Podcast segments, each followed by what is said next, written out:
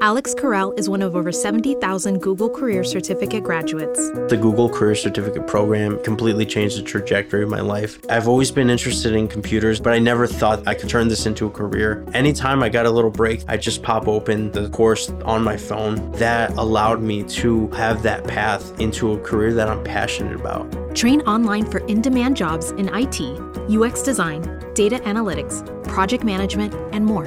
Visit grow.google slash certificates. This episode is brought to you by the NHL on TNT. When it comes to hockey, the Stanley Cup playoffs are built different. Experience the intensity and insanity on the ice and off it. Starting May 5th on TNT and TBS. Get ready for seven game rounds of knockdowns, dragouts, pressure, and agony as teams go head to head without ever letting up. The Stanley Cup playoffs are known for more than just a few cracked ribs and black eyes. Pushing through pain is the name of the game. With so much edge of your seat action, you'll refuse to shave or change your sweater. Don't say we didn't warn you. Ready to feel the rush? Watch the Stanley Cup playoffs beginning May 5th on TNT and TBS.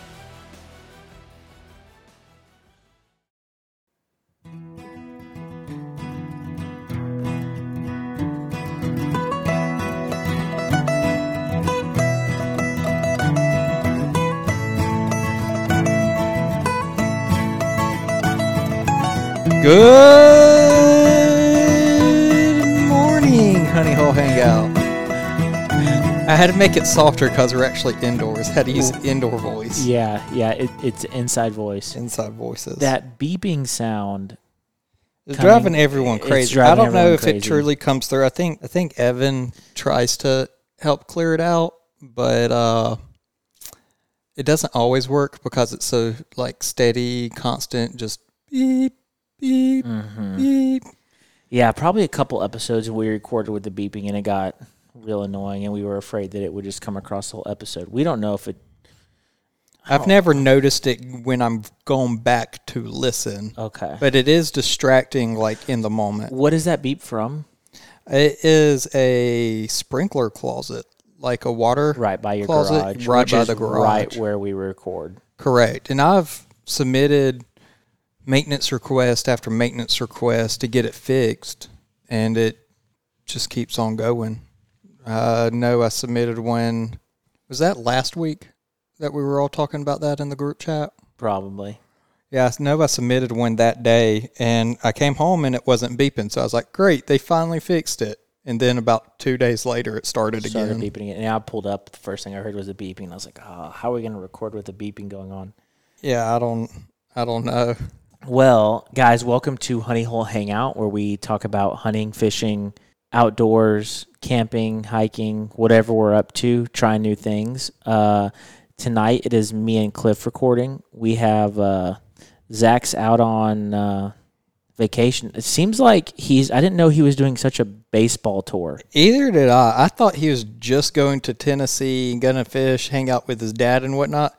No, he's been in New York for like three days now. I know, and he's been to like a couple baseball stadiums. He's been to the Mets. Mets Citi Field and Yeah. he's been to Yankee Stadium. Yeah, and the Statue of Liberty. Yeah, and he went to uh, man a couple other places. So we'll have to check in with him when he gets back. Looks like he's having a good trip. Yeah, Sounds looks and sounds like he's having fun. So I I would like to go to see historic Yankee Stadium. mhm. I'd love to see that. I don't care about the Mets all that much, but I don't know. I had a bunch of friends who uh, were big Yankees fans in college, so I kind of piddled with them a little bit. yeah, So I'd just like to go, and it's just such a historic field. yeah, no, for sure. So me and Cliff are going to be talking to you guys tonight. Uh, I think we have an interesting conversation to be had. Real quick before uh, we get into it, couple housekeeping things. Um, we uh, at this point are with Waypoint, and so um, we're happy about that, and hopefully going to get one of those guys on the podcast soon. Um, if you guys, we have Instagram, Facebook, YouTube. If you guys want to check us out there, and I have some working currently editing some Smith River videos on the YouTube, and yeah, go to our website. Ian's written some blogs. We we posted a new one Today, today. Um, so we got some great stuff coming out there. Uh, anyway, let's get right into it. Uh, you know what I saw today that I thought was sweet? Uh, lifted El Camino No, I saw because that would be pretty sweet. some videos on the Ford Lightning. Oh yeah. Do you know what that is? Uh huh. Mm-hmm. The new uh, electric Electric F one fifty. F one fifty. Yeah. It is sweet. I don't know. I can't get behind it yet. You can't get behind the idea of electric, or you can't get behind. I can't get behind the idea of an electric truck. Statistically, it's better in like every category. As far as like, you know, like pulling power, torque, it's faster. It's the fastest F one fifty they've ever made. It's got more Even over the Raptor, even over the Raptor. that's quick. How much The- is it? the- so base model under 40 and then the upgraded battery under 50 so price point is very affordable Uh, yeah, when you look at you can get an f-150 you know lariat or king ranch or whatever for 70 80000 easy when you take that into account you look at an f-150 I will say after. Never mind. I won't say anything. um also they have what's called a frunk on the truck Yeah, it's the front The truck front- area where the engine bay would be. Yeah. I've seen I've seen the uh I want to say concept like the pictures and stuff of it, Mm-hmm. but I know it's not a concept now. there's like actually truck models out and i saw a video of someone like going over everything dude the frunk has you can make it into a cooler and there's a drain plug in it. So like the whole front can be a cooler. That's pretty good. dude everything about it is amazing. The only thing like the only drawback i have is like the electric part and it's not even the electric part. It's like if i want to go somewhere how much of an effort is it going to be to recharge it? Right, which is my kind of where I was going. If you are using your truck for hunting, as I would say I mm-hmm. tend to do, down at the ranch, there's not like ample electricity and stuff to run it off of or anything like that. Or if you're going across country, as I tend to do, like driving to Georgia, mm-hmm. how long is this battery going to last? so I don't think that the technology, the infrastructure is there yet. So the so so the way I understand it, Ford advertises 300 miles with the larger battery version. With that being said, So let's be honest. That's with wait, the, wait, wait, wait, wait. Let me finish first.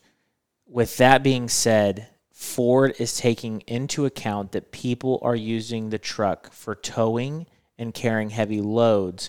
And realistically, if you're just using it as a daily driver, there people are saying 450 plus miles out of a full charge. That's a significant difference over 300. They're advertising like people are using it as a truck, so we're going to take you know, if you're pulling a trailer, if you're doing this, we're going to take all this into consideration so we can get a baseline 300 miles. And you can feel safe with 300 miles. If you're using it as a daily driver, most of the time, you know, you'll probably get the 450 and then occasionally pulling a trailer, pulling a boat or whatever, get 300. The other thing about the infrastructure is my understanding with the electric vehicles, if you're driving anywhere on a highway, that you can recharge and never have to worry about running out of I don't think that's true. fuel. I don't think that's true. You don't think that's true? I've driven down I 10 and there's been going to Georgia and Florida and stuff, and I've not seen recharge station. Now, granted, I've not been on the lookout for them. Dude, there's a recharge station in Junction. And that's like for me if I'm driving home, the mid midpoint way is Junction. Yeah. I don't know. I That's the that's the only hiccup because realistically, realistically, the truck, like everything about it, is cooler than a general uh, Ford F one fifty, except for the fact that you have to worry about recharging it. You can even I do charge like your house. on the front. you can even char like run your house. They're saying for up to three days if you lose power off the truck. So if the if the battery if your truck is fully charged and you lose power and you need to run off your house, you can use the truck as a generator to run your house for up to three days. And the guy that said that on the video I watched, he said, in probably up to 10 days, if all you do is keep a refrigerator full of beer and play video games.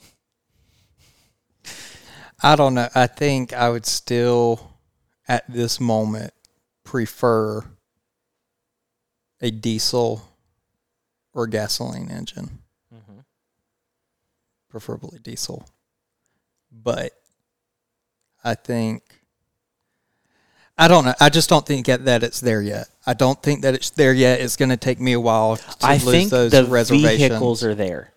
I think where the hangup is for me and a lot of people, the infrastructure of recharging yes. is is where my confidence dwindles. That's that is a big concern. But then, how long? Even if the, there was a charging station every hundred miles or so, say that. How long does it take to recharge the battery? If you're on a road trip, you're not going to want to stop every four hours to charge for three hours. So my understanding is that if you're at a 15% charge to get it to an 85% charge, it takes 20 to 25 minutes. The last 15% is where you get that extended amount of time for a recharge. And if you if you if you so it talk jumps from about 20 minutes to three hours Correct. in a matter of 20% correct, of the and that's most batteries too. Even on your phone, the last 15% takes the longest to charge. To top the battery off is the longest charging rate. So if you know, and granted, if you have to wait three hours to fully charge your car, that's more of a like uh, parking at my garage and plugging it in. But it seems like, and I think it's the same thing with Teslas too. You know, you can charge up most of the battery fairly quickly 20, 25 minutes, let's even say 30 minutes. But then the last portion of the battery charge. What happens if they change the plug like Ap- Apple does every five years? you got to buy a new car? Yeah, that's right. No. No. No, I will not be in the market for a new truck for a while now. Why is that, Cliff? I just have my reasons. Oh, okay. um, so I I think it's interesting. I think it's sweet in the front area of the trunk for storage and all the. Yeah, I, I think it's cool. I, think just think my that- I think my hang up is like I said the infrastructure around. I would like to, I would honestly like to see off road capabilities, towing capabilities coming from it. And I would like to see how long the battery actually lasts. Ten thousand towing capacity. I know that. I don't know how many years a battery lasts. Ten thousand pounds towing capacity. It's not bad. That's pretty Average. straightforward for. uh, I mean, they're making an F one fifty. It's not an F two fifty, so you're going to Yeah, expect it's not like it's the Super Duty hauling. But uh, more torque, faster. what's it compared to a diesel engine, torque wise? I don't know. I don't know. Uh, But diesels are powered for that, right. so I would be curious to see uh, on like a. But you're going to run into like a F two fifty if you're trying to compare it to a diesel. Not necessarily. Do they have diesel F one fifties? Uh, you know, I don't know because I couldn't find. Don't they have a full size uh, uh, GMC like equivalent that's a diesel? Yes, they do. As a matter of fact, Do you know what the towing capacity is for that vehicle? eleven eight Eleven eight. Okay. All right. at about twenty five miles per gallon. Um, another thing I watched, I me and McKenna binge watched over the weekend was Alone season seven. You're still watching that? A new uh new season just dropped. That was like episode like four for us, maybe where we talked about Alone. It is, but I don't know. After our episode on it, I pretty much stopped watching it. Well, because that was season six when we talked about they released season seven, and it was way more entertaining than Is season it? six. I just when I went back to try and watch the earlier seasons, I couldn't do it.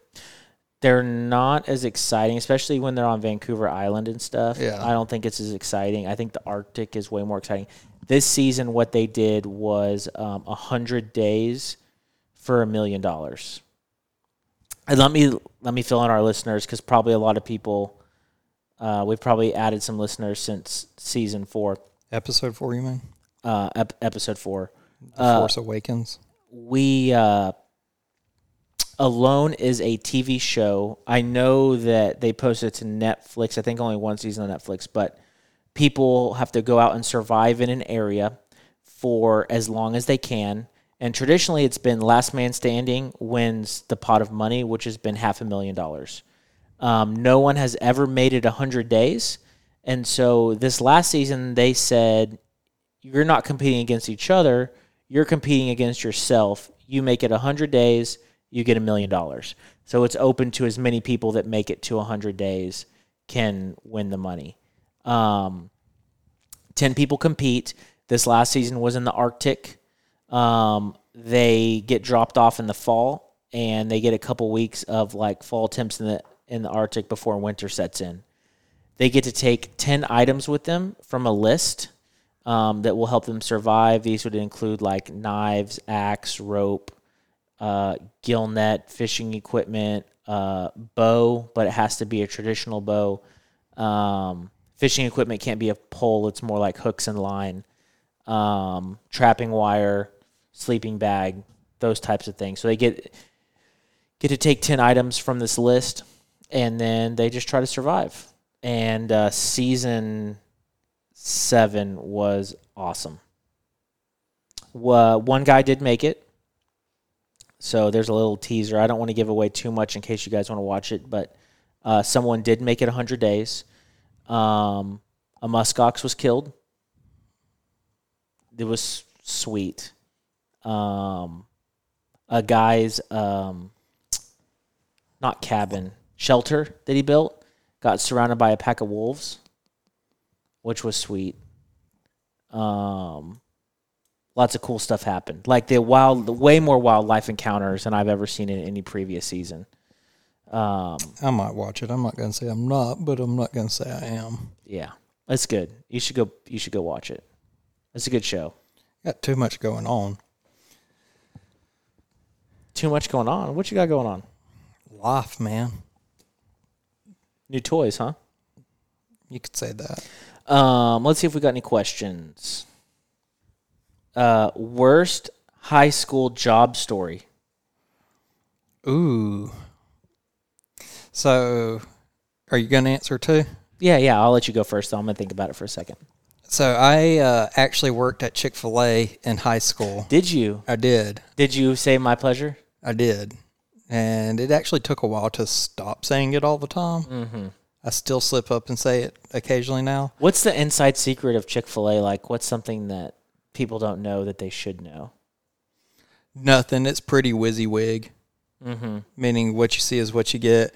Um, it's not all nice and pretty in the back as it is on the f- front side of things, but no restaurant is, and you kind of expect it. It's way more utilitarian back there. But I was a, a Chick fil A kid growing up, um, not like the uh, Foster style that they have, um, but that I was worked there in high school. I attended Camp WinShape and everything in Georgia up on Berry College's campus uh, all through late middle school to probably about 11th or so grade was my last year there. So I did a lot with Camp WinShape. I've been to the home office in Atlanta, Hapeville area. I've been inside of Truett Cathy's office. I've met Truett before he passed. Uh, his grandson Seth and um, I forgot the younger one and the older one's name.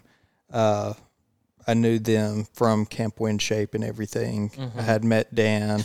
So this all sounds positive. The question No. was, what's your worst high That's school what I'm story? That's what I'm getting at. So I was working at Chick Fil A, and at the time I was 15 years old, and so there wasn't much I could do. They won't let you be like a cook or anything like on the grill until you're a little bit older and whatnot. So there wasn't much I could do. So I was always on the floor, or I was. Uh, unloading trucks and all this other stuff and occasionally I would be the cow.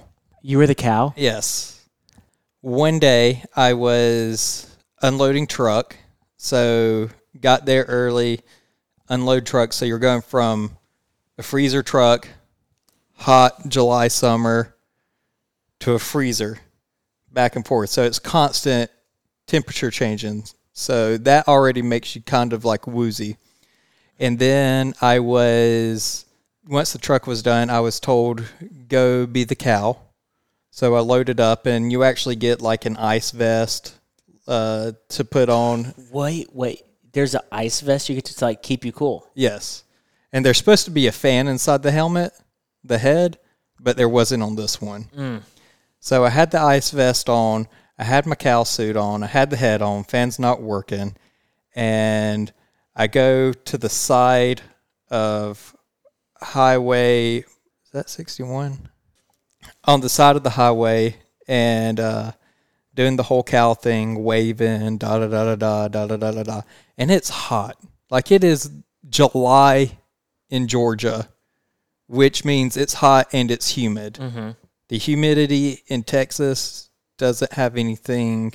I mean, Houston probably does, but like San Antonio's humidity is definitely not the same as like Georgia level humidity. Mm-hmm. And so you just feel it. The ice vest had already like melted off and everything, so it wasn't really working.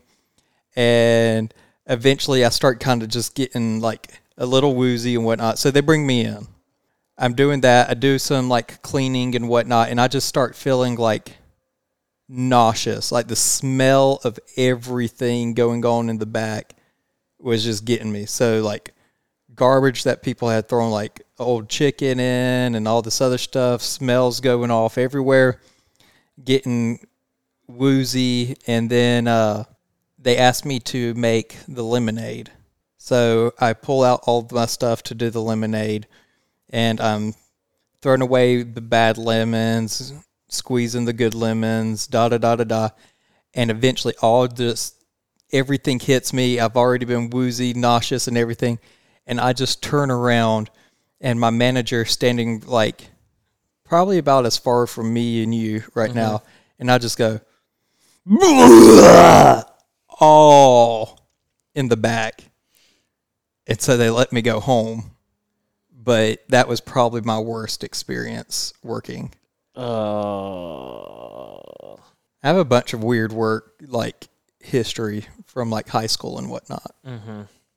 so when I was in high school, I worked at a church camp near uh, where I lived called Camp Buttman. It's a Methodist church camp, mm-hmm. and I grew up going to this.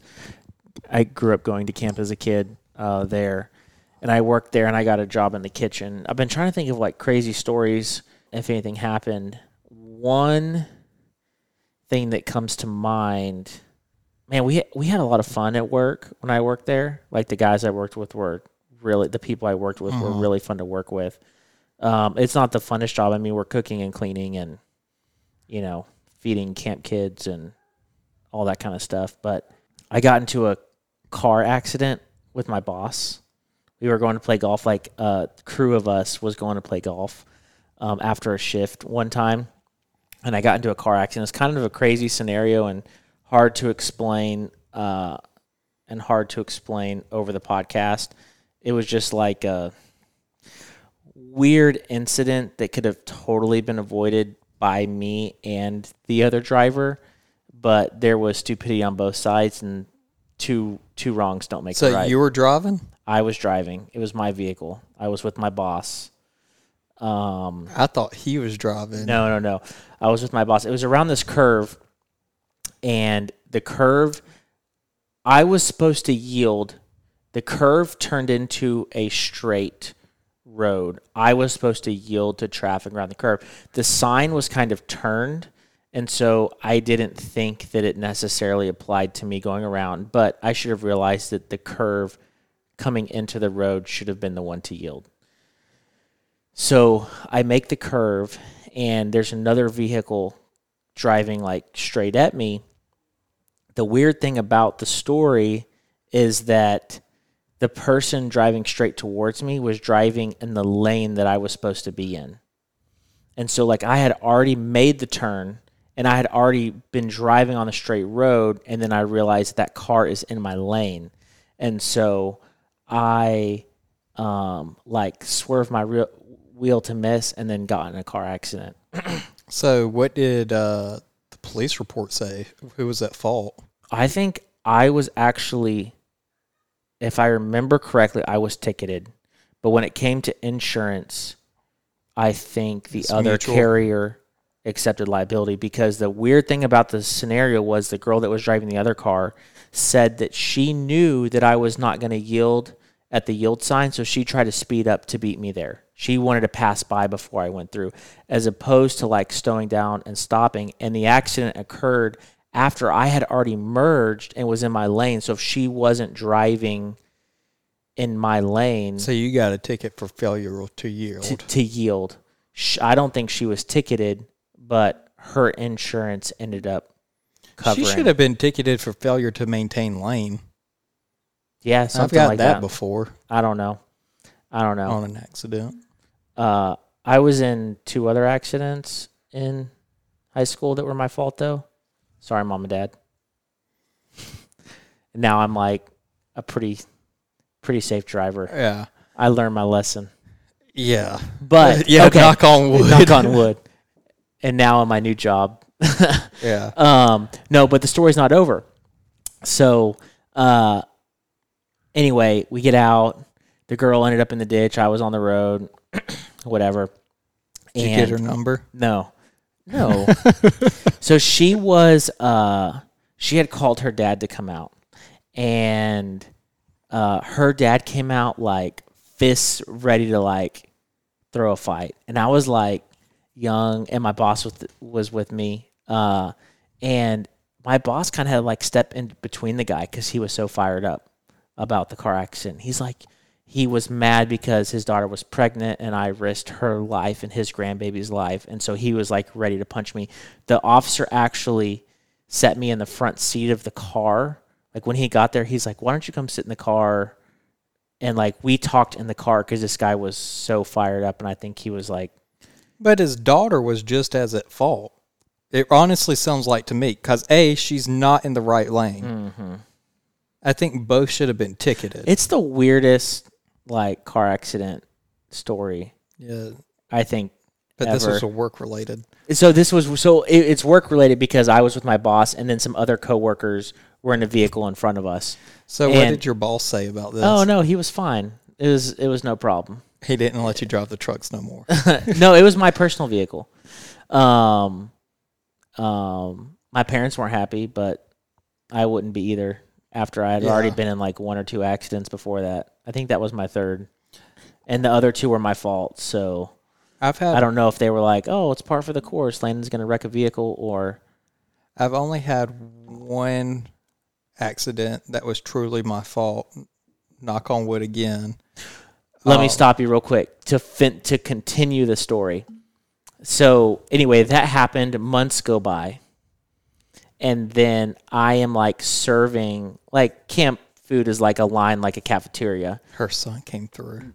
no, the dad came through on like a men's retreat, and uh, we like locked eyes, and I was like, "Oh, this is not gonna be good. This is not gonna be good." And he was like, and then he he he like looked at me, and then he was like, I could tell he's getting angry, but he just like stormed off and didn't say anything. And then I got my boss. He was like in his office working. I was like, "Hey, remember the guy that you had to hold back from?" beating the crap out of me. Uh, well, he's here on a men's retreat. If you want to see him, and everyone was like, "Oh, How old were you? oh gosh." This was like later, like closer. I was probably a junior, and I worked there all pretty much all four years of high school. Say you're about twenty. So it was about twenty. Yeah, yeah, I was about 20, 21. Yeah. Um, so I, I've had an extremely awkward job that I don't think you know about. What What was that?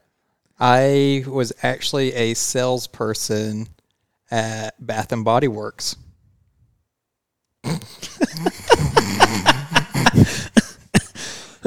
I'm being dead serious. Uh, No. I was home from college uh, over winter break, and I was offered a job. I was in there with my mom, and they offered me a job for like winter break. Why did they offer you a job? I don't know. Thought I smelt good, I guess. I have no clue, but they said that they wanted more men working there. So they offered me a job, and I gladly accepted it because I wasn't doing anything. And I was like, hey, Christmas presents. And What was the employee discount? I don't remember. Did they pay you well? What? Who pays better, Bath and Body Works or Chick Fil A? Uh, they were both minimum wage. The benefits at Chick fil A were better. Free food's better than discounted smell good products. Oh, Shoot, now you use scent killer. You don't even use any scented products. I know. Gone a long way. uh, but it was extremely awkward because like they actually wanted you to do like sampling on like customers, which means that you You're like rubbing lotion on their hand. Yes. And I was like, I would always get in trouble for not doing it. And then finally, I was like, look, I'm not doing it. I don't know these people. I'm a guy. That's weird. They're going to think it's weird. I'm not doing it. And then they fired you. Pretty much. That's, I got stopped being put on schedule. yeah. And then I and then I went home or back to school. So yeah, that's hilarious. yeah, that was my most awkward job that I've ever had. And then the next question is uh, worst fly shop customer. I, I I don't know if we can go into this. no, I don't want to. I don't want to like. I'm not about to name drop anybody. I think there's a type of person that I did not enjoy working with. person you didn't enjoy working with? No, or like customer. like helping. Oh. Yeah, not. I'm not I was talking about to say like, no. Let's let's name drop at the at the Orvis store who we hated working no, with. no, no, no. Yeah, when you worked there, Cliff, that was like not fun. Yeah, yeah, yeah. Um, no, it's I My- didn't like the know-it-all customers who That's what I was came in and always like purposely. I didn't mind getting questions asked. But then when they ask a question, you give your answer, and then they say, "Well, what about this?" Or I would have d- done I- it. I would would have done it this way. It's like why? Yeah, I would agree. That's what I was gonna say. Know it all. I would. Uh, why would or why that? Why would you do it this way? And like question what you're doing. I'm like, dude, if you didn't want my answer, why did you ask me? If you're just gonna criticize, and the thing is, is like fly fishing is so complex, and there's a hundred ways to catch a bass. yeah, There's a hundred ways to catch a bass. So my way of catching a bass and your way of catching a bass are different. That's fine. But to be like to have that attitude was annoying to work with. And I just like would not want to like help those people. It's like you come to me for a question, I give my answer. You, you then you tell me I'm wrong and then you want me to continue the conversation. I'm I'm here to help, not be belittled and belittled and berated. criticized. Um, I also didn't like the person who would come in and complain about the prices all the time. And it's like you've been here, you know it's expensive, and you know I have no control over that. Mm-hmm. So why are you complaining to me about it?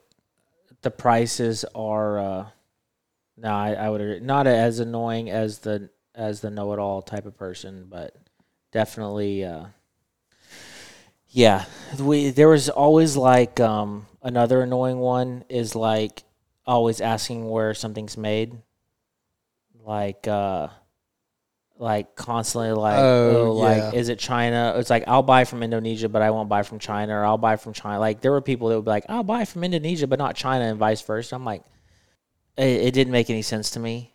Yeah. it, it, it it's fine. And so like having to like dig up where every individual pro- oh where's this pair of socks made? Oh where's this belt made? And like having to like dig up, which the information is available, but it's not always like easily available. yeah. So I mean, I get it. Like, I like to know where things are made for sure, but it's not, well, it was made in this one country, but not this other, so I'm not going to do it. My concern is, was it made in America? Then it gets points. Well, and the other thing to keep in mind, going back to your price point issue, is things that are made in America are more Oh, yeah, expensive. exactly. And so, um, and a lot of Orvis products are made in America. Not all of them are, but um, a lot of Orvis products are made in America. And so going back to your whole Yeah, like the thing- Recon, Recon level and up are made in America. yeah, and then the Clearwater. Some of the reels are made in America, and then clothing products randomly, like Yeah, random other products would be.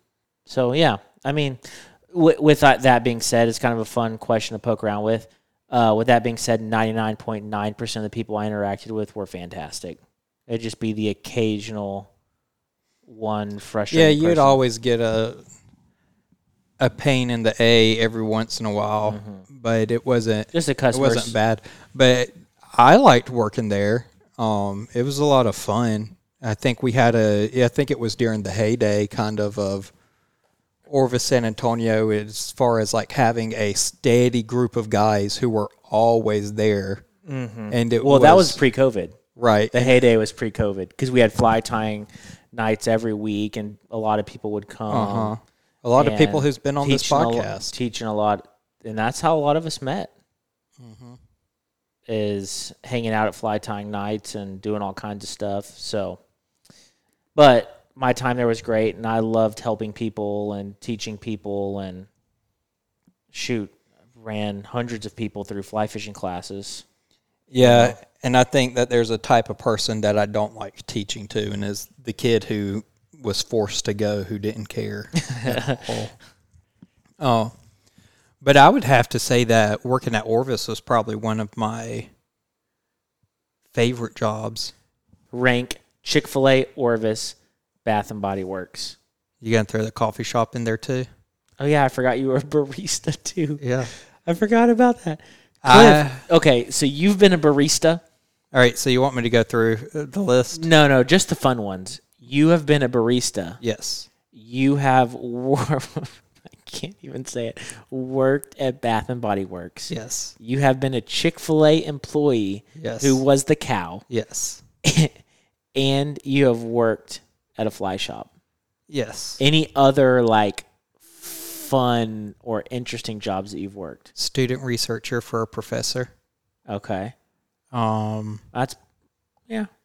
I worked in the accounting department, kind of. I did a bunch of bookkeeping for a demolition company, Mm-hmm.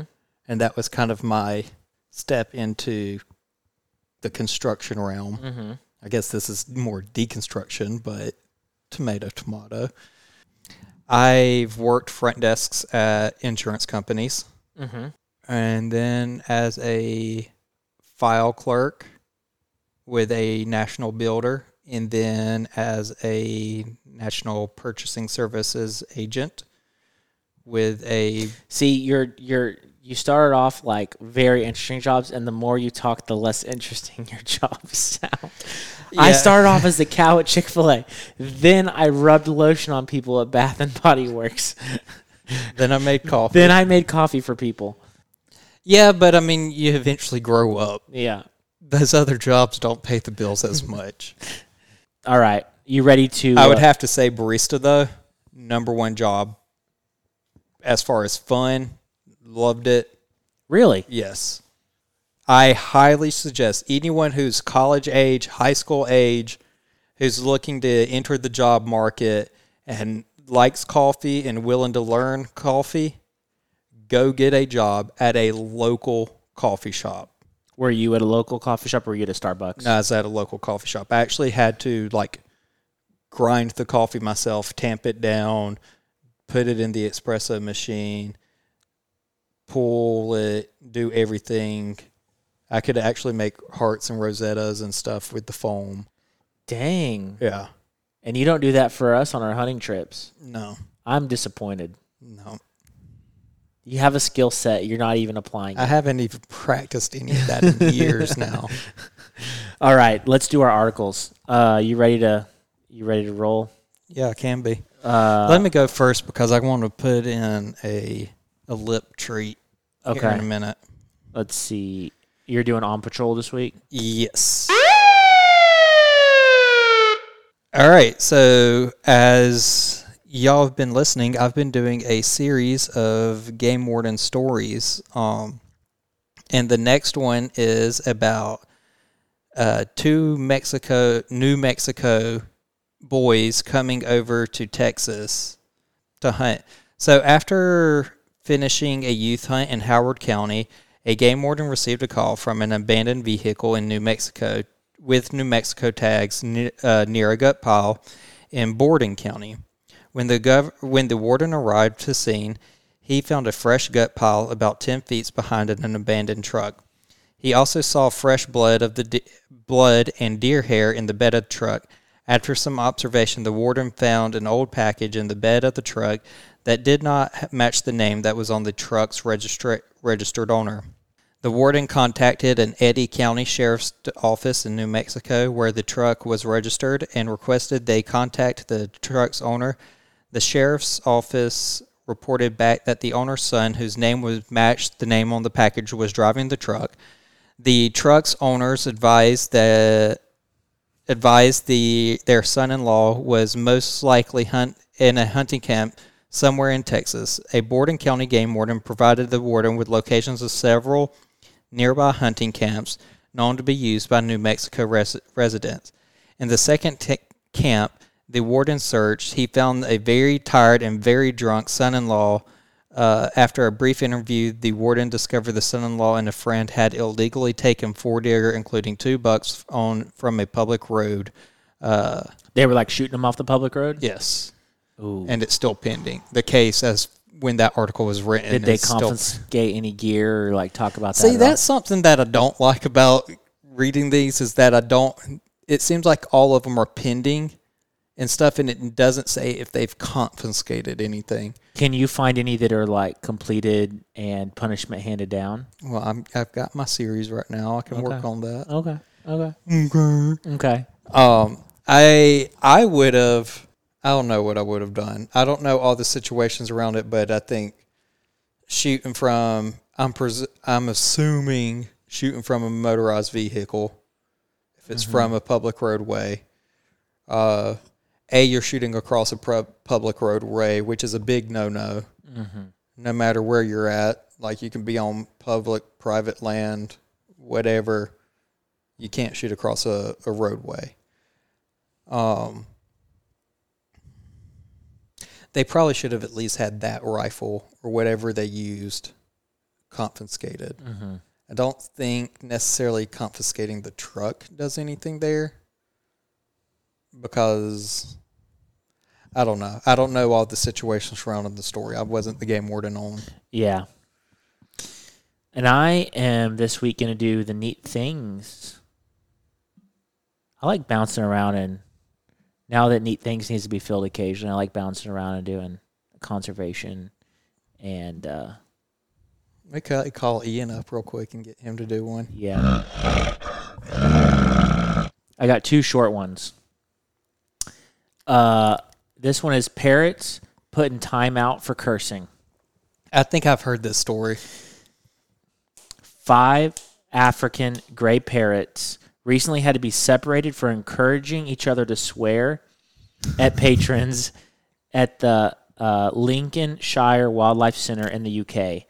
We are quite used to parrots swearing, but we've never had five at the same time, and for some reason, these five relish it.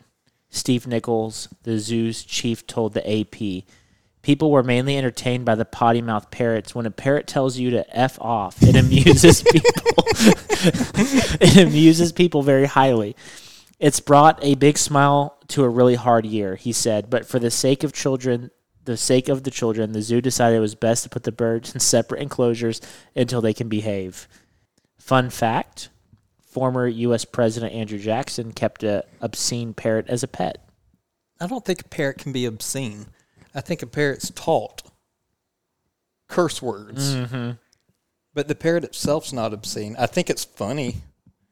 I would have been one of the patrons like encouraging it probably, it would have been funny. especially depending on what it says. Now I just imagine them like agging each other on. Oh, I'm sure. I'm sure if they're all saying it, they're all getting after it. And they're probably drawing like a big response from crowds too, And which is birds- like encouraging. The birds don't know any better. They don't know what those words mean. No, they don't know that, but they are garnishing a reaction from people, Right. and they're probably learning what that reaction is if they say that, which is you know entertaining to the birds. Um, and the second quick one I have is mirror mirror on the wall, who's the fattest bear of all. I'm not going to read this one, Winnie the Pooh.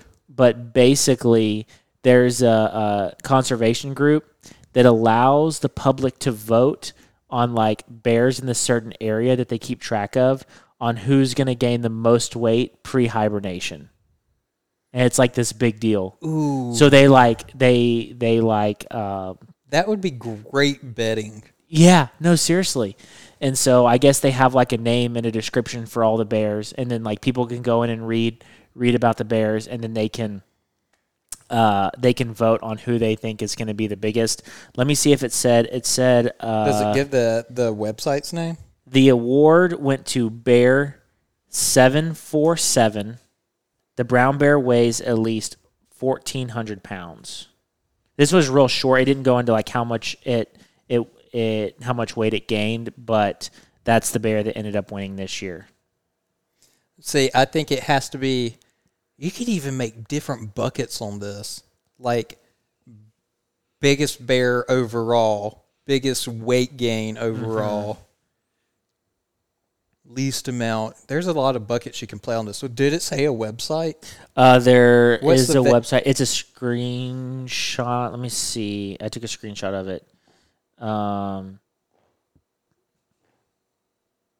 it's called Fat Bear Week, hosted every year by the Oh, so it's only for a week period. yes.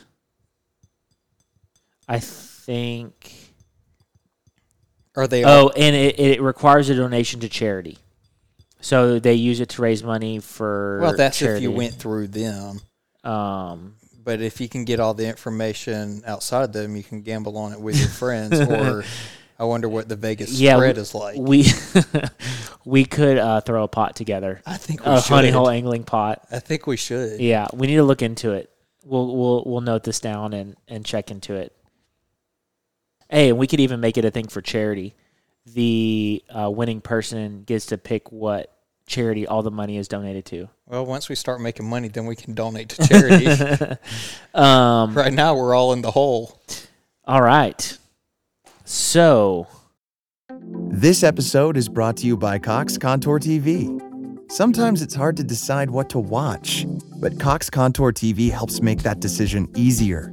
Enjoy live TV, on demand programs, DVR recordings, and music all in one place. And only with the sound of your voice with the Contour voice remote.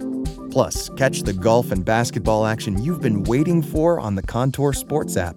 Learn more at Cox, slash contour. This episode is brought to you by the NHL on TNT. When it comes to hockey, the Stanley Cup playoffs are built different. Experience the intensity and insanity on the ice and off it. From now through June on TNT and TBS. Get ready for seven game rounds of knockdowns, dragouts, pressure, and agony as teams go head to head without ever letting up. The Stanley Cup playoffs are known for more than just a few cracked ribs and black eyes. Pushing through the pain is the name of the game. With so much edge of your seat action, you'll refuse to shave or change your jersey. Don't say we didn't warn you. Ready to feel the rush? Watch the Stanley Cup playoffs now on TNT and TBS. On to our main topic, which is something that has garnered a lot of attention recently that I've noticed that I didn't really actually know that much about. So I first saw this. Real quick, before you say uh, what it, before you go into it, let me explain what it is. Um, SpaceX, Elon Musk, one of Elon Musk's companies, um, has a South Texas launch site. Uh, uh, at Boca Chica. Um, recently, this has garnished a lot of attention because they're sad. currently building the launch site. And just to give people perspective where this is, it is south of. It's on. It's, south part of South South Padre, but Island. north of Brownsville, It, yeah, next to some. The reason why, in my understanding, that it's gotten so much attention is because it's right next to some public accessible water and lands that we have a right to use, but with this, it could obscure that a little bit more. Now, I don't know too much about this. I first saw this article or something about it, I believe, what's today? Tuesday? Probably Saturday. So I don't know too much about it, but I, the, the on the cuff, my only true concern. I think there's two causes of concern. Well, here let me let me say this: its location is uh, it borders a state park, a wildlife refuge, a wildlife management area, and a public beach. So those are the things in the vicinity of the launch site. Um, I'll let you continue just to like set up what so going on? my concerns is a I think that they need to pull the data on how these launch sites affect the ecosystem around, and there has to be a ton of da- data So actually, I came prepared. I did my research pretty well. because they have they could look at the NASA launch site in Florida. They could look at the SpaceX launch site in Florida and see how it's interacting with the ecosystem Yep. after the fact. And I think we should take that into consideration. So there is an uh, economic impact study for the South Texas launch site. I have it here. It's 109 pages, but there are some highlights that I will No, maybe get into a little bit. No, no, no. I'm not reading it. I'm not reading it. Um, one thing in one of the articles I pulled from NPR um, was that I saw Um, where it was a fifty-one million dollar like economic impact on, like they would hire about five hundred employees and it would generate about fifty-one million dollars in annual salaries, Mm-hmm. which is nothing to snub your nose at. That's a pretty good numbers and that's good quality jobs, which down there probably kind of needs them. It's not like it's a hub. Yeah. Uh, one thing they did mention in one of these articles, and bring back bringing back to your point of, you know, seeing how the one in Florida um, does with you know uh, ecological impact. It seems like from the article that some conservation groups in Florida um, have been pleased with how NASA has worked with them. And that one, how long has that one been there? The one in Florida? Since the sixties. Yeah. Um, I think I think that's a cause for concern. I think that, um, and I, I think that there's probably a ton of data there. I think the ecosystems between this part of Texas and Florida, as far as marine life species, are going to be very similar. As far as mangroves, going to be very similar, and how it affects it. I wonder why they put these in coastal areas. I'm wondering if the water So the reason that they're on coastal areas is they want as much. So when Open the space? shuttle takes off, uh, its trajectory, um, they want as much water over the flight path as possible. And I don't fully know the science on this, but um, the reason they're putting them on like eastern coastlines has to do with the rotation of the Earth and being able to like Yeah, because it's rotating westwardly, yeah and so it. it helps their launch. With that being said, also it's over when it launches, it's over water, so you don't have an issue of, you know, if something were to happen, unfortunately, then those debris would land in the, the water, water. as opposed to landing on potentially people or their homes. I mean, that makes sense. My next concern with it that I think that they need to look at is being so close. And I don't know how the Florida sites were set up or anything, but being so close to public lands and public waters in a state that already has very minimal of it. How is that going to affect it? Now, well, well, here let's let's tackle one thing at a time because you're throwing all your thoughts out there at once. I am. I'm kind of regurgitating. Yeah. So uh, let me answer that question. One problem and why people are currently up in arms about the project is that um,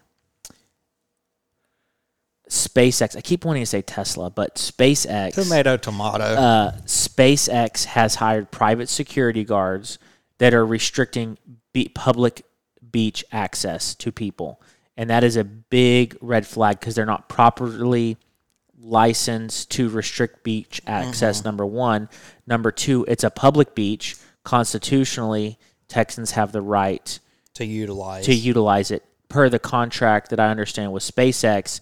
They have the right to close the beach during launches, but not during other but times. not during other times. And so people are up in arms because they're not being allowed to access the beaches.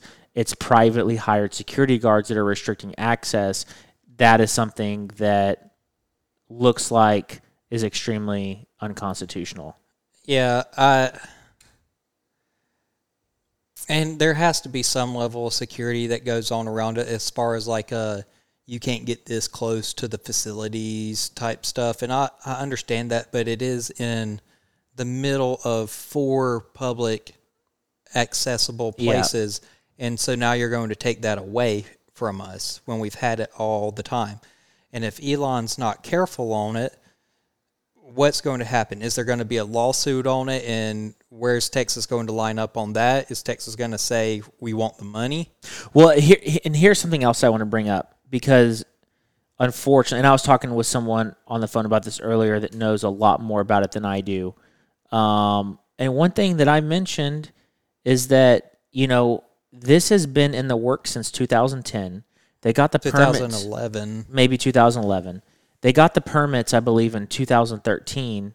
Um, now, 2011, I was in high school. 2013, I was in college, not anywhere near here, and I wasn't even really fly fishing at that point or concerned about these things.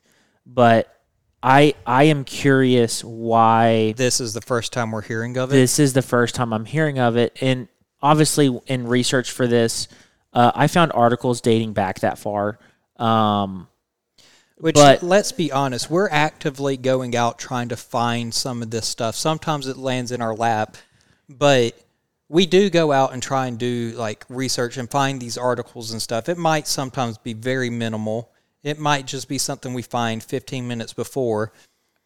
But you would think with a project this big affecting public lands and waters, uh, and being a part of organizations in the past where that's what we preached and everything, and it's just now coming to light. Why was it such a big secret? Why is it coming out now? well, the thing is, I don't think it was a secret. Right, but it wasn't in the forefront. but um, I think people that are concerned are now like bringing it to the forefront and it's like why is it now versus where was the blowback in 2011. in 2011 and maybe there was i wasn't around this community or around this area Or to hear about it or maybe the issue lies with they've just recently started restricting access. and that's that is uh one of you know the person I was talking to earlier.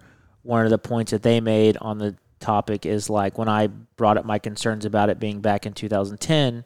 You know, if you really want to kill a project like this, you have to kill it at the permitting level. Once they get the permits, it's pretty much a done deal. a done deal. And let's not forget too, um, we're coming at it from a, you know, conservation, care about the environment standpoint. If you take about talk about people in the area, which is not a high income area, you talk about fifty one Million dollars. in annual salary to the area. Uh, But my my question on that is how many people from the area are also going to get those jobs? Let's be honest, it's not it's a very rural out in the middle of nowhere area. And I'm not speaking down on people from rural areas. I'm from a rural area, but that does not say that I have the ingenuity, the know-how and stuff to deal with rockets. Yeah, no, I, I, I, but I don't think all of the jobs are going to be sourced lo- locally. But I think a good number of the jobs are going to be sourced locally. I also I think think, if you bring a have, if you bring fifty million dollars worth of salary to that area, that money is going to be spent with local businesses in that area, which is going which is to going hurt. to help the area Yeah. grow. I, I that agree. ta- that tax income is going to be going to schools in the area. Um, I think they had a launch from this site said back in 2019. 2019. I think they were flying a prototype, and um, it the prototype blew up over water, and Elon donated like 30 million to public schools. 30 million dollars after that happened to public schools in the area. It's in one of these articles. Uh, there, I have like, I'm sorry guys, I have like 20 pages of articles pulled up all over the place. Uh, it's so it's such an interesting topic to talk about because I want to be fair to on both, sides, sides because on I the see the benefit. podcast. I see the benefit on both sides. I honestly do. Mm-hmm. I would love to have more jobs in Texas. I would love to for Texas to be a technology hub to put us in the forefront. Mm-hmm. I want Texas to stay Texas as well in all other aspects, but I do want Texas to be in the forefront. But my concern is, and like I said, there has to be a number of studies on it. The situation with the native wildlife in the area, which I think there probably are, and, and Florida's not had an issue with it. We probably won't have an issue with it. But also, where it's being located, being so close to public accessible areas, are some of those areas going to be restricted now? Which a lot of public areas have restrictions on them as it is. But to take it away from us now mm-hmm. is a different story. Well, and another thing we need to talk about is throughout this whole permitting process and what I read is the local area was, I mean, the mayor of Brownsville and that county had to approve everything. It had to be approved by our state legislator. Uh, it was signed by our governor.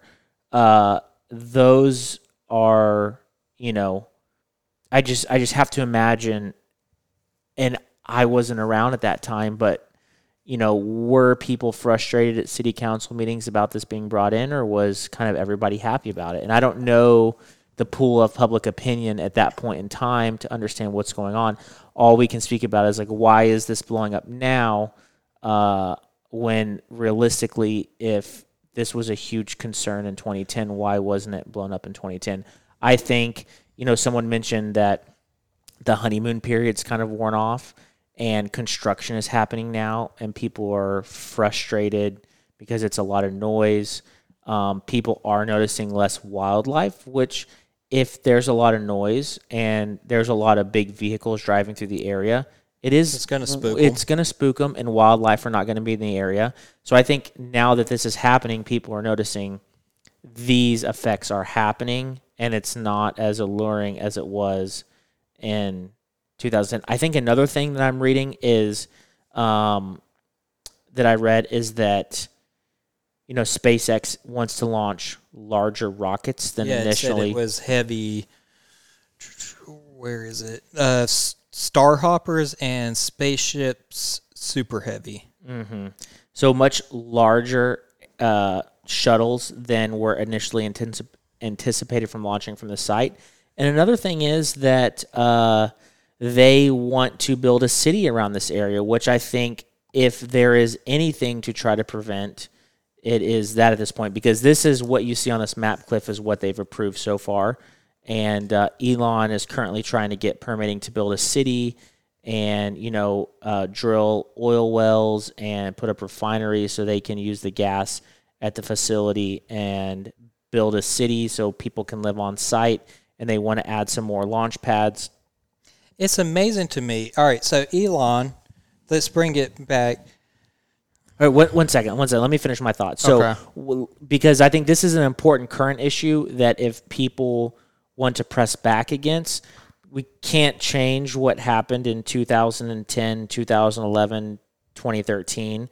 The point of change is going to be this point forward. What they have, they've been approved for. They're already started construction.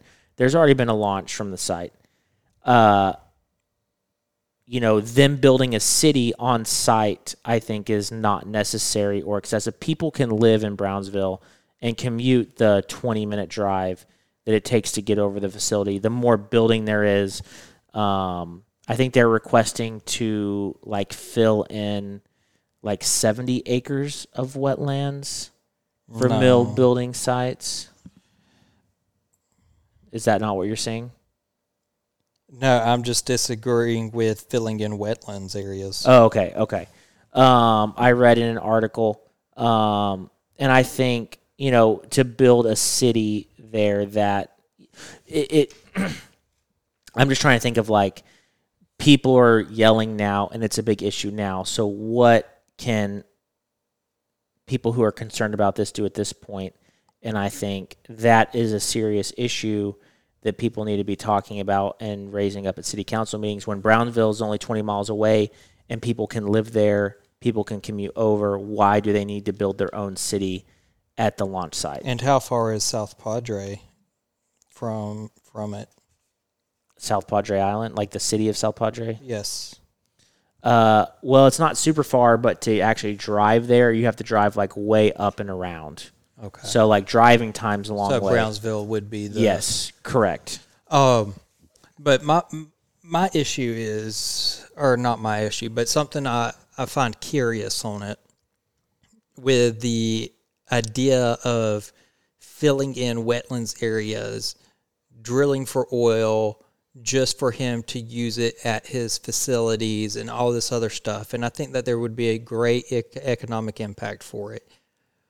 But Elon Musk is on record of preaching the Bitcoin gospel and then pulling out and saying that his company, Tesla, would no longer accept Bitcoin for being unenvironmentally friendly because the farms that mine for Bitcoin are It's a huge drain on power right are not and mining. green green enough for mm-hmm. him. So it's interesting to me that he would want to be drilling for oil and putting in pump jacks and stuff like that, which I'm all for, but I've not told people this is really great and then I'm accepting it at my company and then saying, no, I'm not doing this. Mm-hmm.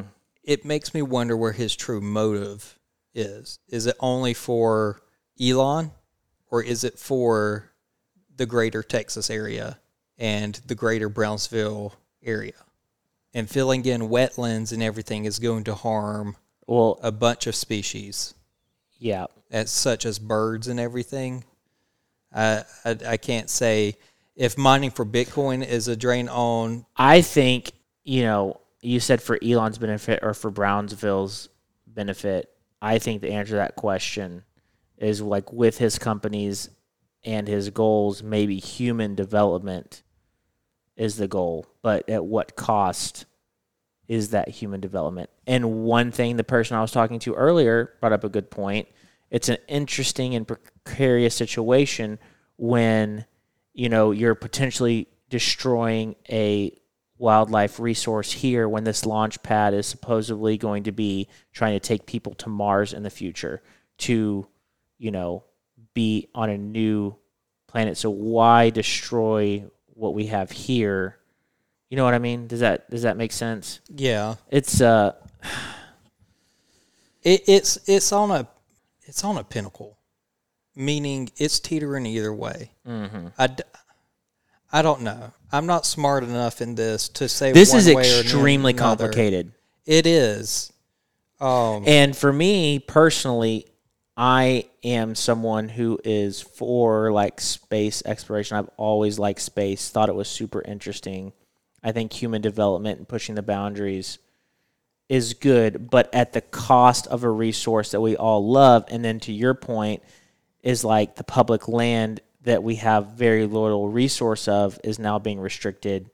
Were there not? I think they said they had said there was eleven other potential launch states sites and stuff that yeah, they were looking. They were looking at Georgia for a site. Uh-huh. Um, there, there's other sites available. Um, would there have been a better launch site than this area. But then that's going to come back around to, you know, uh, Texas and our government and the local government allowed, you know, like grants and stuff like that for mm-hmm. them to build there.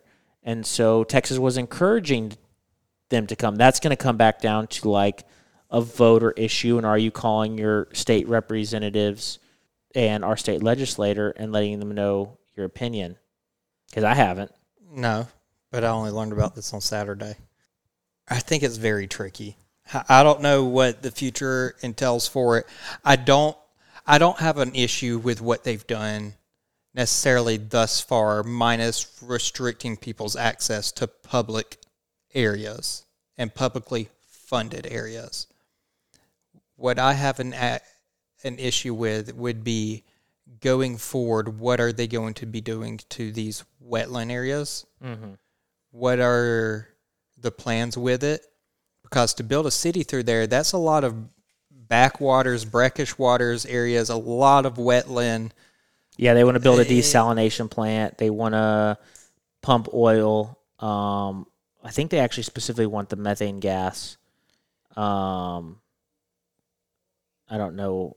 It That's just way over my pay grade, but um, and so yeah, I think you know moving forward, those are the things to be to be looking at. Let me uh, pull some interesting comments that I read. I took some screenshots of some like you know there's a lot of anger right now and a lot of the comments are very angry i think this is a very complex situation um, i wanted to read some of the more well thought out comments and some I on both all- sides I think all the comments are going to be highly emotionally charged on either side. Mm-hmm.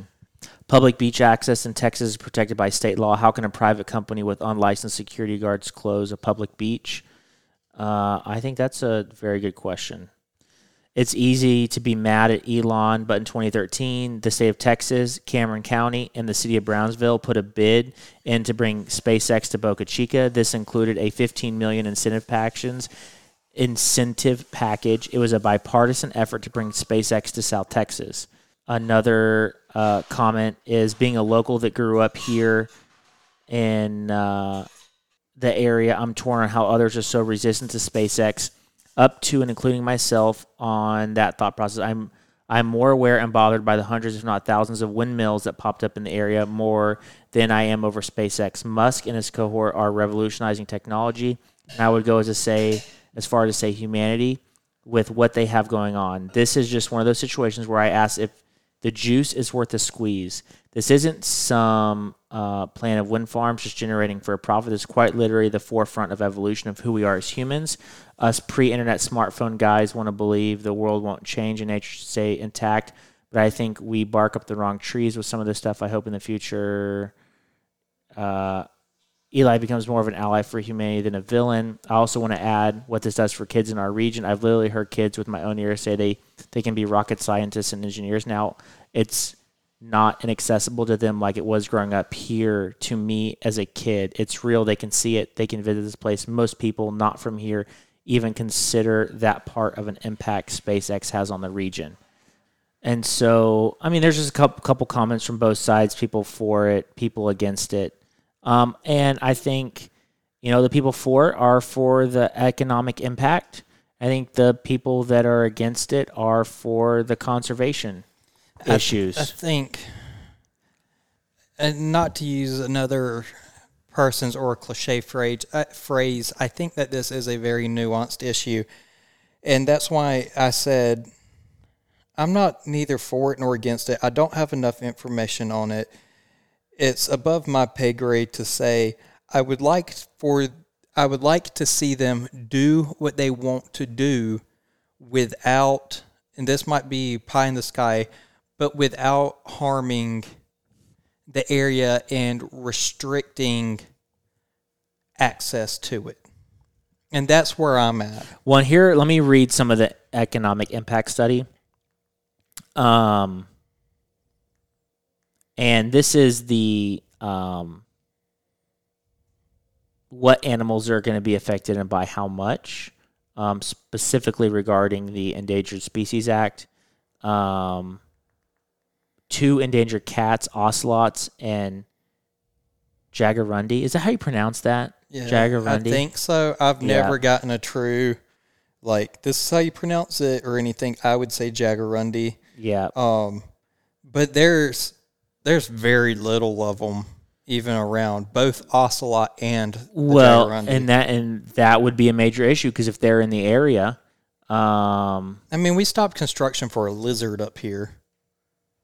The superhighway going through 281 going uh, through one area, it just kind of stopped because there was some gecko or something found. Okay.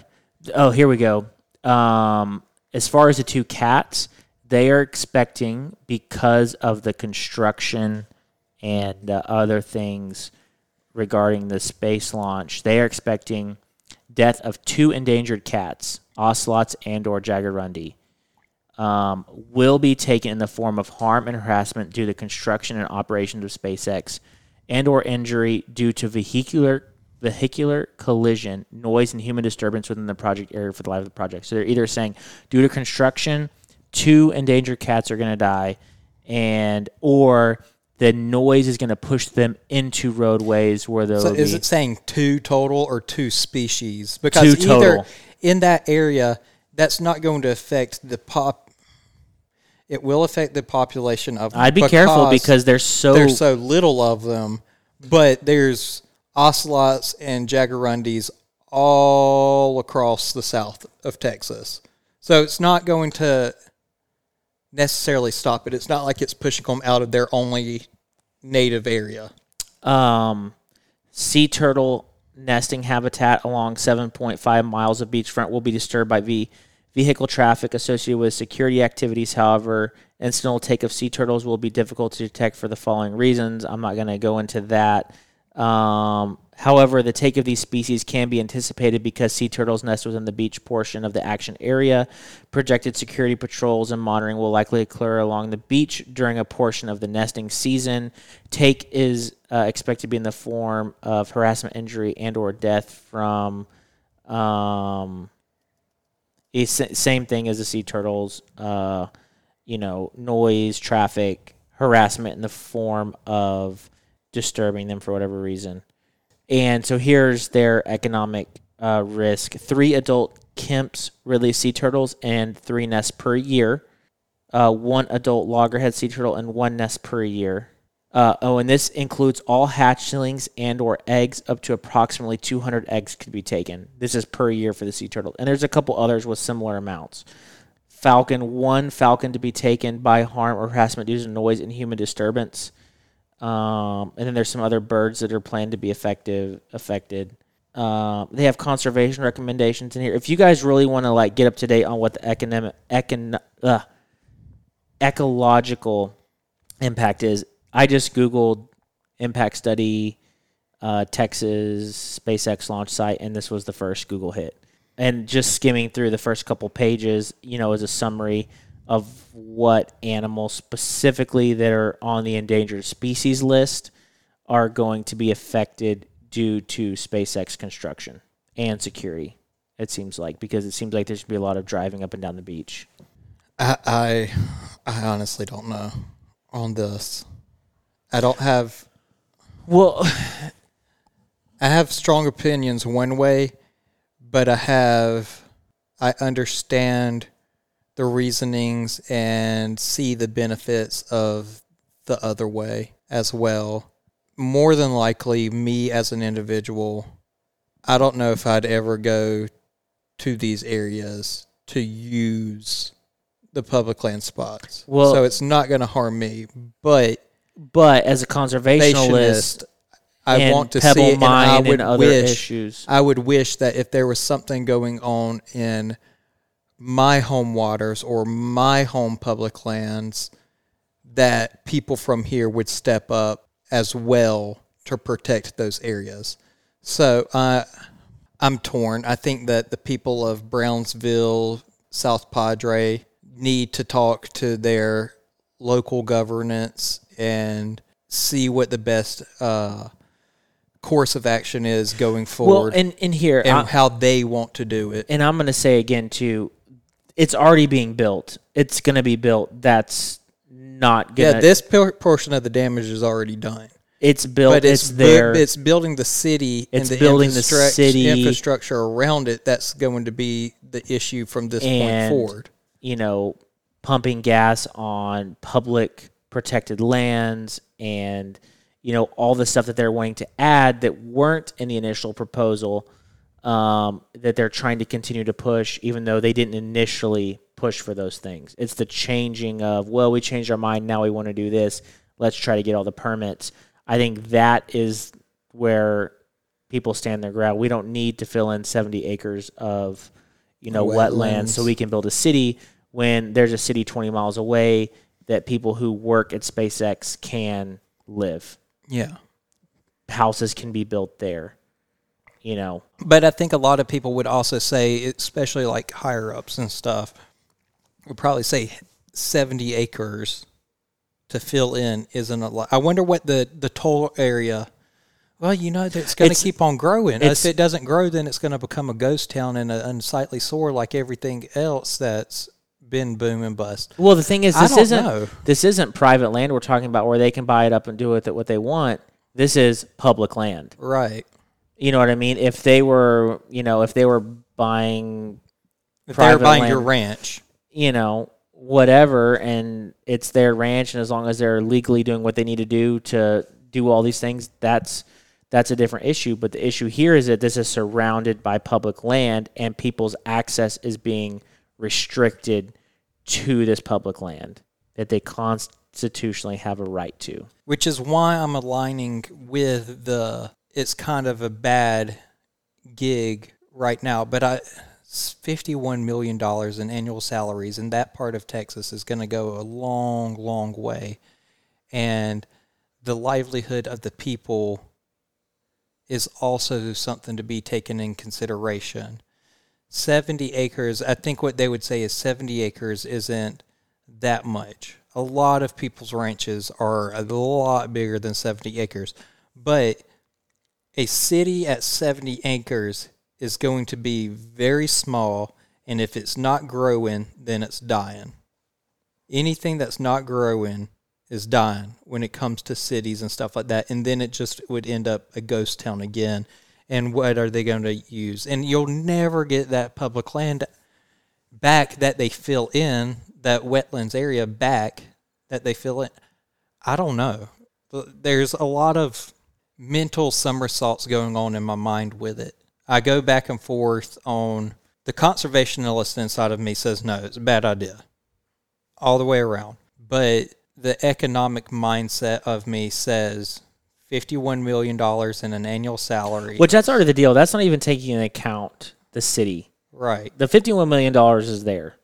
My thing is, my stance on it is, it's there.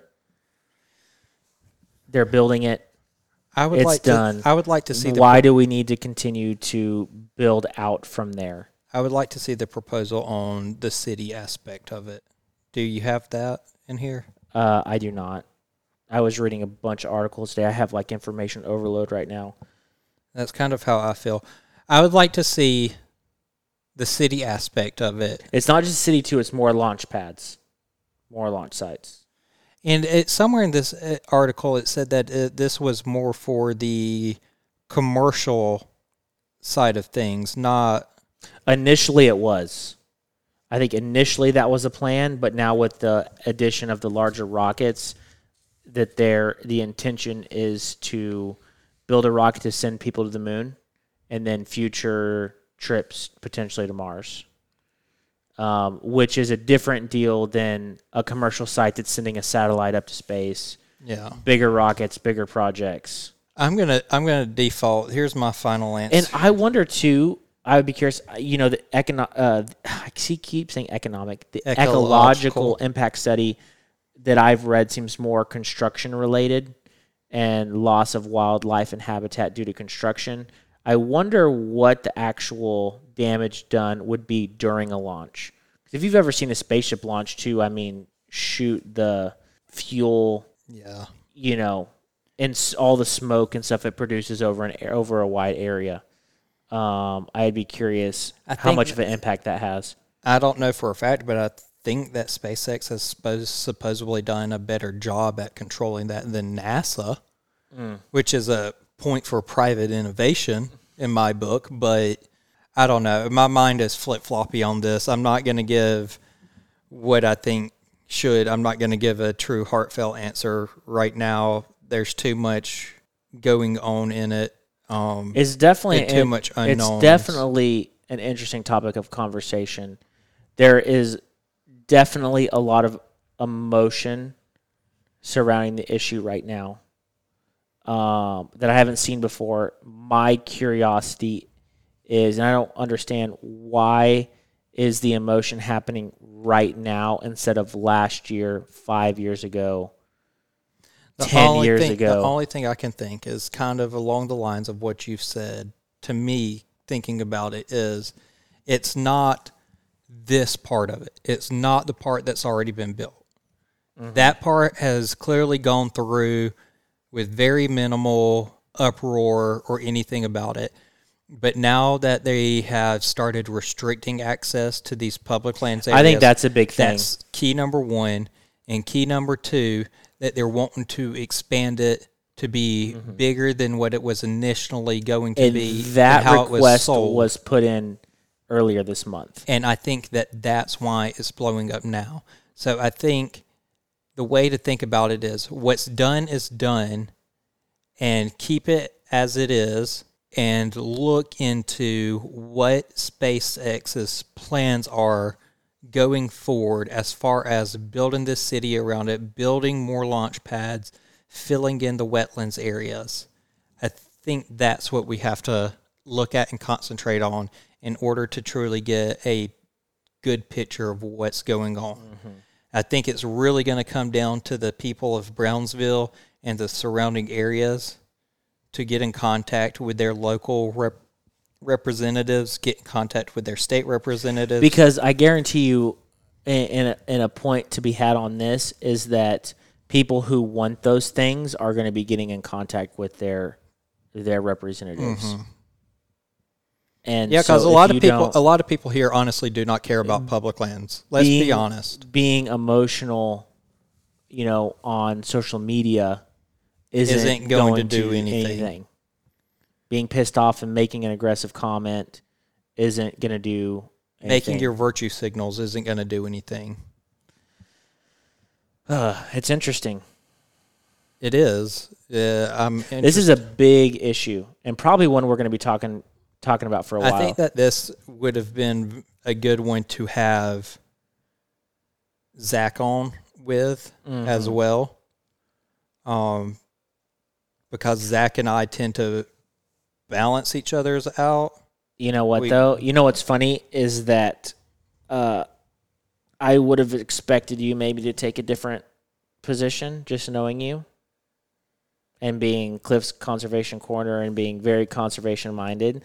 I would have expected you to be on the extremist conservation side. No, but you also know me as an individual, and you know that I'm also very business minded, and I want to see things grow economically as yeah, well. I do. and that's where it, it it takes both to be a well-rounded individual. I think uh, you can't be so far one way that you can't see or listen to the benefits of the other, and that's why I want to see what's going on.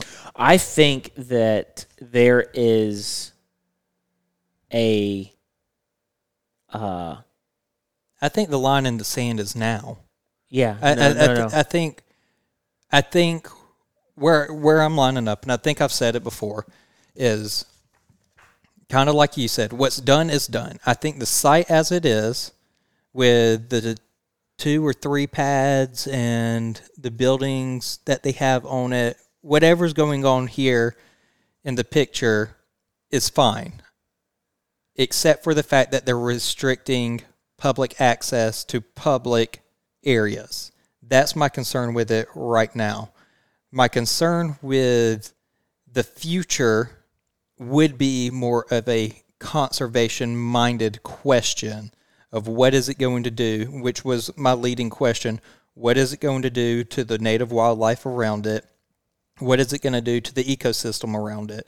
And how do we move on from there, preserving as much as we can and keeping these public areas open and keeping the native wildlife and flora and fauna going uh, as undisturbed as possible. I don't think that there's going to be a zero chance, but I think that we can minimize it and mitigate it. I don't see that happening with a city being built around this and filling in wetland areas at all. And that's where, if it gets to that point, that's where the more conservation side of me probably would come out because you're saying the additional areas more for a small city. It would have to be a small city, and the majority of that would probably be more launch sites. What's Well, the I- economic benefit? I, I don't. I don't know how big the city is. I just know for the city. Well, if it's seventy acres, it's not that big. Well, I don't necessarily think that. I think 70 acres is the area of wetlands. I think that they've also brought bought other property in the in the area that may not be wetlands. I think the request is for their site. In addition to what they have already, they are going to need 70 acres. I would like to see before I made a true stance on it. I would like to see the current proposal for what they want to do moving forward. And I think uh, I if- don't think that's a good if- idea to close if- down public areas in a state that already has very limited public areas. I would also be interested if someone is more of an expert and knows really the intricate details and wants to come on the podcast and talk with us about it. I would be very interested in that happening. I would also be interested in Elon joining us for a podcast episode, and we can ask him some questions. Uh, so, if any of you guys have any questions, if you any of you guys have any connections to uh, old Mister Musk, You know what? It, kind of like six degrees of Kevin Bacon. We could probably get that working yeah, because I know somebody who knows somebody who knows somebody who Elon Musk has smoked weed on his podcast. uh, I know somebody who knows somebody who knows Joe Rogan, uh huh. which Elon Musk smoked weed on So his was that five five degrees of separation? I think that's from me. I think it's five. Yeah. Boom. Let's there get we go. Let's get him. I'll contact my guy to Okay. contact his guy Let's to start that contact. Joe. That makes that reminds me, and this is the last thing before we end. Uh, that reminds me. Have you seen the video of the guy who trades a paper clip all the way up to a house? I've seen things very similar. So I think all the things that are very similar, because a lot of people try it, but a lot of the things very similar derive from a guy who started with a paperclip, and he traded items all the way up until he ended up with a house, and like the process is hilarious and crazy. It's kind of the same thing. I was just thinking, then I'll trade you for this, and it just go go down the lane. At one point, this guy he got a rare Kiss collectible lunchbox and traded it for something crazy to like a Kiss fan who was a collector, and just like all the crazy things that he ended up trading to get there. Imagine Oh. being a collector of Kiss. Oh, all right, guys. Well, I bet it's not that hard to get in touch with Elon. I don't have a Twitter. I think he's pretty active on He's Twitter. on. He's active on Twitter, but uh, you know he has to have like an email address, Let's write him a letter, a handwritten letter, a handwritten letter, sealed with a, s- a actual like wax stamp. and we'll put it in a pink envelope so it stands out from the rest. We'll spray it with perfume. There we go. Uh, we could throw a little uh, Bath and Body Works package together Yes. for him. All right, guys. We will uh, Talk to you later. talk to y'all next week.